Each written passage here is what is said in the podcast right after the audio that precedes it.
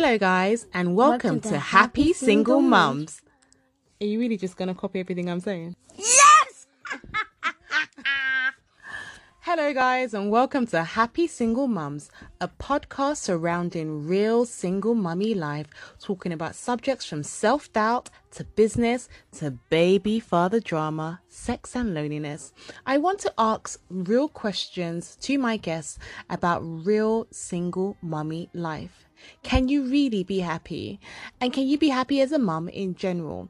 Every episode will deliver the best hard hitting topics surrounding mummy life and the innate goal to try and find real happiness. So, here's your host, me, Khalifa. Hey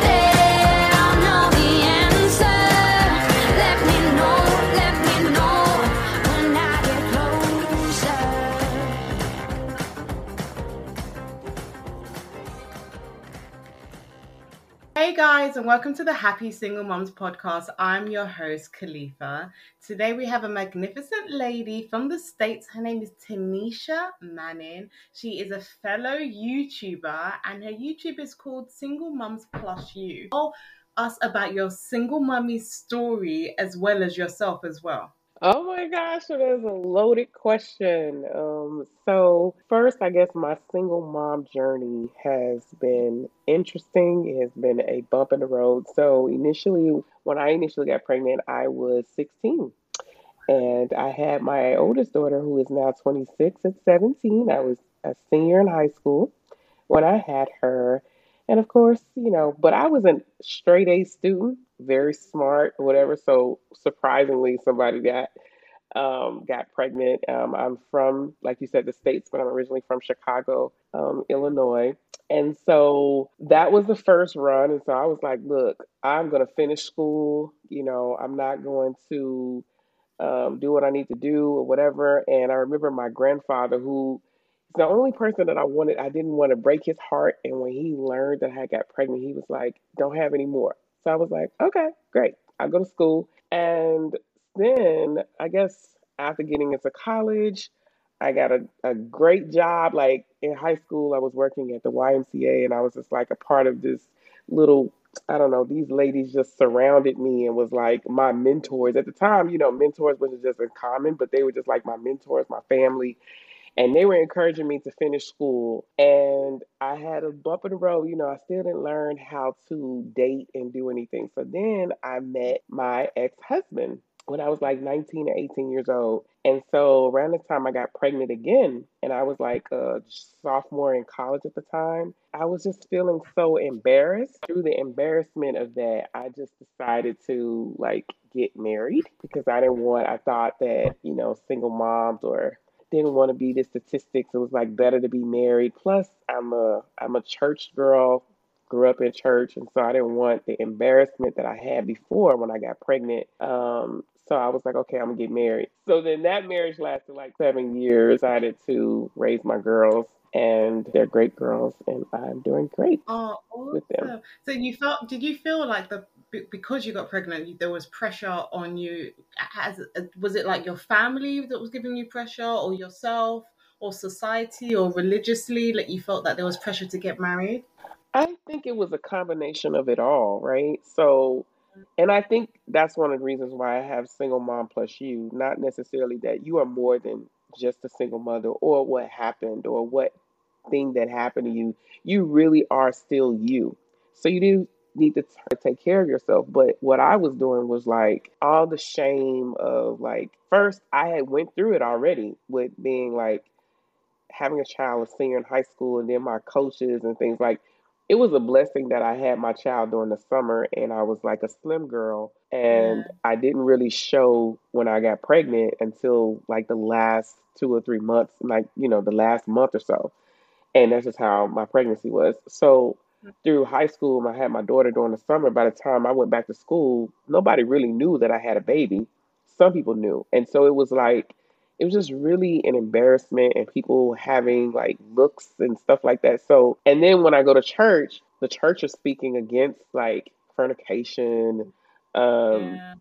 And, you know, all these things like, you know, you need to be married and all that. So I'm thinking, hey, well, might as well go and get, you know, get get married, which was really special because I didn't want to like, you know, I don't think my mom or anybody is just so much pressure and what you're trying to like please at that time. I was like pleasing everybody and what they what I thought they would be doing and actually hurting myself even more.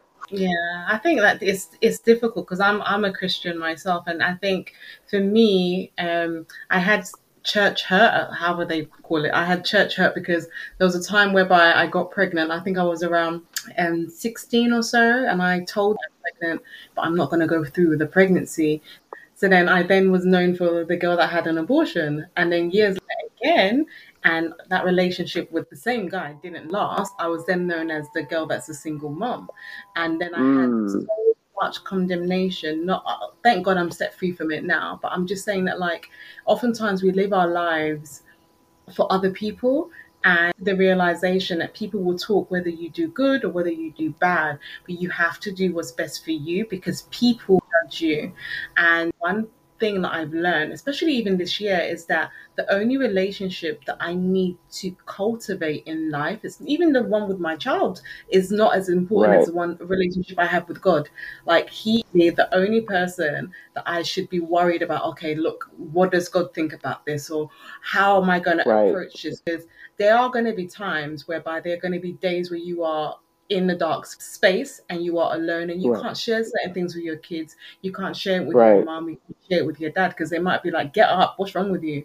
And God has mm-hmm. been the mm-hmm. only thing and the only person that I've been able to pour out my spirit to and my hurt to mm-hmm. and not felt a condemnation and all and he's always had his arms open. So I've always said it on my platform that I don't know how people can do single motherhood without knowing God. It's like, uh, how are you right. doing this? It's hard. It's very to hard. You and the fact that you are a survivor. um, yes, yes, yes. Share with us because I feel like it would be so beneficial to to mums listening. Um, your story, your cancer survivor story. Yes. Well, let me go back to what you just said too about yeah. sometimes not being able to share with your children I have learned over the years, and one of the reasons why I've been able to heal is that I healed in front of them and I was a lot more open about things that happened to me. Mm. And and I, you know, Jesus died, like you said, that we are believers in Christ. First, you share it with God, but then He also gives you the freedom to break from the shame of the things that have happened to you so that you may be able to free up what your children might be thinking as you are going through your journey and raising them. And so that has made us a little bit more bond. So I wanted to make sure I brought that out. But in terms of my survival story um, in breast cancer, so I was initially diagnosed with breast cancer when I was 34 years old. Um, it was pretty much a shock because I it was shocking to the doctors as well because I did not have breast cancer in my family. And one doctor later on decided explained to me that most women that are diagnosed with breast cancer don't have it in their family. I said, that's not something that is being explained often, but she said, I know. So I was like, wow. And mine wasn't as, you know, like uh, what you would see like a lump or something like that when I was 34. I had this discharge. And if you breastfed your children, I breastfed my youngest daughter and um, you still have some leakage sometimes if you you're nursing or whatever for years. Like I nursed her, my youngest, for about a, pretty much her first year, entire year, and so year. I still it took me the whole year. hmm I and I it took me some time to kind of dry up, but the right breast really never dried up, you know. So every while normal, I'll just kind of like check my breast, and part of my checking is to check to see if there's still some leakage. And so for a while there was you know it was none. And so when i actually squeezed one time it came out with like this dark blood almost. And i was like what is this? And i was thinking like you know i have bad i have allergies and you can probably hear a little bit because i'm kind of stuffed up now. But i was i had this dress on that had like you know like a i go to bed i don't really use gowns to go to bed. I go to bed in dresses. I don't know. But people so it had this little elastic spot like like right up under my breast. And one side of it was completely brown. when I noticed it was one side, I was like, okay, this is leaking. And so I started, you know, then, you know, we all go to Dr. Google because Dr. Google is it. So it's kind of like saying it was like a benign, it's nothing, nothing to be worried about. But I had remembered um, going to my doctor, calling my gynecologist. I was like, hey, this is something going on. I don't know what's going on. So when she checked it, she was like, yeah, it looks weird. So then she ordered um, a um, what you call those things, a mammogram and a sonogram. She actually said because I was 34 at the time, mammograms. This is something that I try to make sure that I express a lot. Is mammograms cannot detect. I don't know at that time. That was 2014, so I don't know. We're in 2022. I know that they have advanced some things, but at the time, I was I was advised that it cannot detect cancer in those that are younger than 40. So that's why they add the sonogram to it. And I think it's the same way because I have another friend whose mom does, and they still do the sonogram. So I always recommend people do the sonogram on top of your mammogram. So when I had the sonogram, sonogram showed nothing. But then when I had the mammogram, not the mammogram, the son, the mammogram showed nothing. When I went to the sonogram, sonogram showed that there was some papilloma, like this little duct Yeah. blockage in my um, my nipple or whatever. So you have so many ducts. I was like, you learn stuff about your body. So I, you know, they looked in it or whatever, and then they're like, um, you can decide to take it out or not. And I was like, oh, okay. So I went to church. One of my and my pastor at the time was like, anything foreign in your body, you need to take it out. I said, well, okay, well, I'm gonna get it, take it out. So I found a breast surgeon, and then I reached her, researched her, and I was like, hey, I need to get this done. She was like, well, I don't know. I mean, most people keep it in, but if you want to take it out, I'll take it out. So she took it out. And any tissue that they take from you, they send to the lab just for precaution and testing. She comes back and she's like, I gotta go back in. Because that's how careless, well, I won't say she was careless, but she just had this absolute thought that nothing was going on. Like she just didn't, so she was like, I didn't take enough tissue. I was like, really? So I gotta go back in. She was like, I'm so, so sorry. So she goes back in, pulls the rest of the tissue out. It's confirmed that it's stage zero. Now I never even heard of stage zero. I thought one through four. So it actually stays in the in the in the in the breast and it hasn't spread through the lymph nodes or anything like that. So stage zero. So I have what you call like I have blood that can be I have factor five that can be you know, where I can get clots and things like that. And chemo or anything related to chemo can cause clots.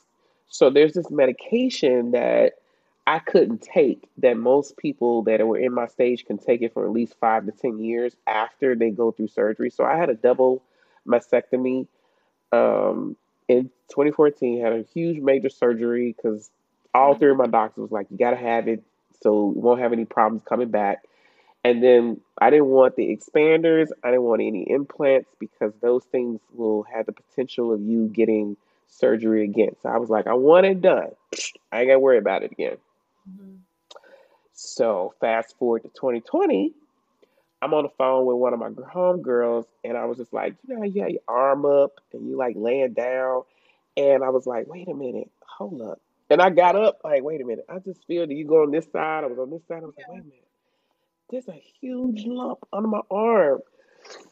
Freaked me out. Um, but even after having the surgery, and because I used tissue, I didn't use any expanders or any implants. I used my own tissue. When I was actually like, you know, throughout the process, I would get little, you know, lumps and stuff like that. So it's kind of like, okay, that's not like it's rare, but it was really scary. So then, you know, I go to the doctor. Of course, they're going to order a sonogram because now that I no longer have breasts, the mammogram still can't help me. That's why I say sonogram is the way to go. So sonogram goes in, lady looks, and you know, you could t- pay attention to people's body language. And I was like, Mhm. something's wrong. You know, but the doctor is not uncommon for every time that you have a sonogram for the doctor to come in and the doctor to come in and be like, hey, um, is everything's okay or everything's not okay, right? So it's not it's not uncommon for the doctor to come in after that. So the doctor comes in. We're in six feet situation. Everybody got the mask on because this is during COVID. Um, he, you know, I could just tell by body language. I'm looking at his eyes. I'm looking at his body language. He was like, "You need to go to your doctor, like right away, right?" And I was just feeling like at that moment I was breaking down. Like I was like, something's wrong. Something's really, really wrong. And then I go to the doctor and then she didn't even have the stuff set up. Like she was just like, I don't think this is an issue. Again, she's doing the same stuff that she did initially. She was like, I just don't think this is an issue because Was it the I went doctor? back to the same. Yeah, I went back to my doctor and she's like, No, I don't think it's good. But then when she looked with her sonogram, she's like, "Ah, Let me just check. So then she checks and then uh, she takes a biopsy of the of the area and it's confirmed that it's uh, cancer.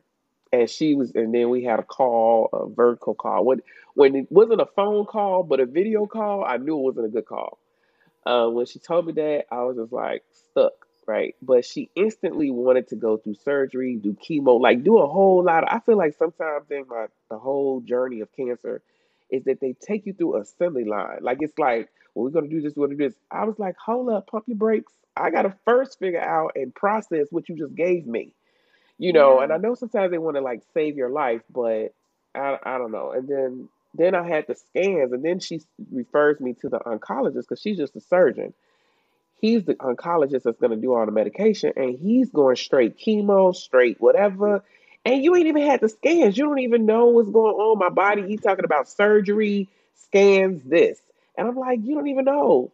So when he did that i had another doctor that i really liked that was more caring and one-on-one with you so I had made an appointment with him, and during the process of all my scans, CT scans, I had learned that it had metastasized to this area, this chest area, Yeah. both of my lungs and um, my hip bone.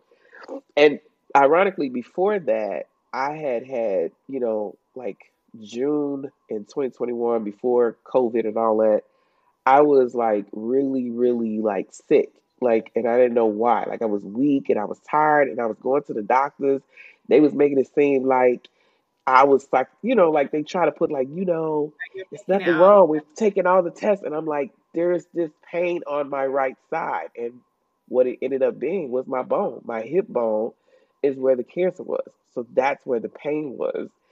And had they did a full, you know, markup or whatever, they probably could have caught it a little sooner. But you know, uh, or at that time it probably it metastasized, right? So it's not like they could do much. But I'm now that's been three years. What is it?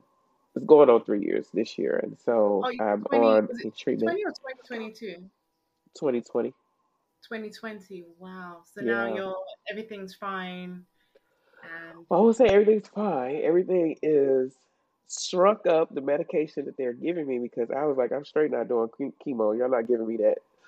yeah. Um, I had to be, you know, prepare my children. I know they don't want to do that. They hear me now, but I'm like, look, I know where I'm going. I know Jesus. So I'm not trying to like, you're not gonna make my life miserable by yeah. making me even sicker, um, and killing the cells in my body. I'm just, I'm just not doing it. So that one doctor that I'm with, he listened to me, and now there is a chemo pill, and then there's another hormonal pill, and then I had a friend that's a gynecologist that had a whole full treatment and now it's working, but I'm still under treatment. And what they say to me often is that it's like, am I getting a remission kind of response? And they're like, no, you'll just be in treatment. And I'm like, so I, so I go to the doctor every other month. I go through an IV of my bones every three months, and then I get my blood drawn to make sure that the medication is not dropping my, my white blood count cells. Um, I do that every month. So How did your kids cope then, knowing that, like, obviously there were, there were times probably you probably, probably couldn't do school runs, you probably couldn't do a, a lot of stuff. How, what Well, kind of did you have? you know, in 2014, I will say at the time my daughter, my oldest daughter, was a senior in high school. My Mm, youngest was in seventh and eighth grade. And then at the same time, I was taking care of my mom at my house. So I recall as I was just, um, this is one of the reasons why I push for women to be aware of their emotions and sit in things and deal with things because I was not. I was just functioning and trying to get through, trying to get to work and trying to do things. And I recall there's um, through all of the markup before I did that major surgery, the they bring in the clergy, right? And there was a sister, a black woman, and uh, and a white male, and she looked at me and she said, "Do you not know you about to go through major surgery?" And I was supposed to go, you know, I was going to be in ICU for three days. Like she was like, and I was just kind of like, "All right, just keep going. Just you know, we're gonna Yeah. we're gonna be okay." So really, my children, I mean, I kind of told them, but I really didn't allow the space for them to even share or feel with me.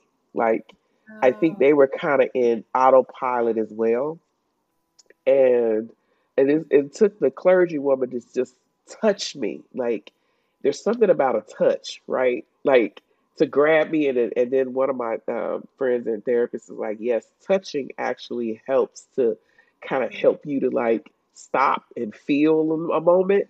She was like, this is really bad. I'm gonna need you to process. I'm gonna need you to stop and think.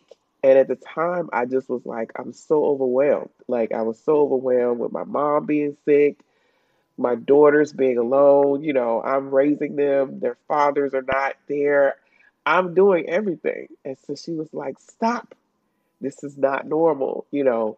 And I just broke down, like, at the, and then I, at the time, I was still embarrassed about crying, you know, like, I was like, ugh you know, I was kind of like, at the time, it was kind of like she kind of poked it a little bit for me to cry because at that time, I, Jesus girl, funny.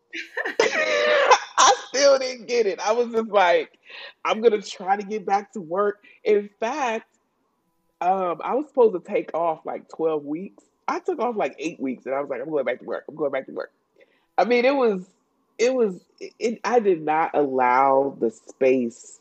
And during the time that I had the surgery, my oldest daughter, I she just graduated from high school, so Mhm. I was like, let me get her to the. She was going through a summer program in uh, at PV, so I was like, let me get her there. So I, me, just I can't even believe I was doing all this. That's Mind on empty. You didn't stop to go to any yes. fuel stations Yes, like I was like running. Oh my gosh, and getting Wow. her in college, moving her in college, and all of that. And then I got to go have a major surgery. Like Wow. she wasn't even there to the surgery. Like I didn't want to like, you know, like we try to there. protect our kids. Yeah. Yeah. Well, thank God, I don't even fast forward remember. now that you are fine. And I did watch one of your YouTube um, channels, um, one of your uploads when you were talking about being angry about your diagnosis. And Yeah. um, I feel like I would love for you to share because I think sometimes as single moms, a lot of moms that I speak on my platform, they say that they tried, they did everything right in regards to meeting the guy, possibly getting married, and then boom, the one thing they didn't want to become, for example, they became, which was a single mom. So, with your cancer diagnosis, you being a single mom, how did you kind of reconcile your relationship with God? Right, right, right. I think just the first part of, you know, I think me, I didn't recognize that I was angry, and I have been angry for years. And I also think that there is a, I think that our emotions, suppressed emotions, actually make us sick. And I'm not going to say there, it's been proven that it causes cancer and things like that. And so in my case, having the different traumas, and I believe that having babies in as a teenager is a traumatic situation to you and to your family and things like that. And so all the abandonment, the rejection, all of that trauma, we just kind of suppress and Mm, act like, okay, I'm just going to keep moving forward. And so that has to, that stress and all of those emotions and anger, it goes through the body, you know. And so I didn't recognize it, not even in 2014. I was still kind of feeling like, hey, God is okay, God is still good. I found out early. Okay, that's a good thing. It mm, wasn't until like it hit a head in 2020 a little bit because at the time I did a Bible study of Hebrews like six, six months before. Like I actually did the book, like the entire book, and I really got stuck on the book of faith, which is chapter 11, where I'm going through all the books of all the pillars of faith, studying me and God one on one. Went through deliverance, all of that. Then boom. So I had a little bit of an emotional roller coaster in terms of like letting God know. And then a little bit of my sexual template was altered when I was molested early as a child um, by a stepfather. And I went through a process where I actually expressed anger to God about how could you allow a six year old to endure that? Like, that's very painful. And that's one of the reasons why I didn't, I had to get to the root as to why I really didn't trust God with my sex life, right? I could trust him with everything else, but wow. everything else I felt like I had to do it on my own. And when I started to express to him my true anger mm-hmm. and truly anger at him, I didn't really get this assumption that somebody like God is gonna knock me down or he's going to um he's gonna like kill me or anything like that, right? I'm like, I got comfort and support, and he brought me to Psalms 23. Like, he's my shepherd, he's restoring my soul. And I felt so much love. So mm-hmm. that was one point. So when the cancer came on, I was really expressive. I was like, you know what, God, I don't understand this. So I was really like out of like, how is it that you told me like I got stage zero, then now it's like stage four? I mean, I know we are supposed to be grateful, but I let the feeling come out and I was honest, like how I felt. The anger, um, feelings to him. You know, like it, it was like you know, my battle between what I'm supposed to believe and how I feel. Yeah. And that's how the book was written.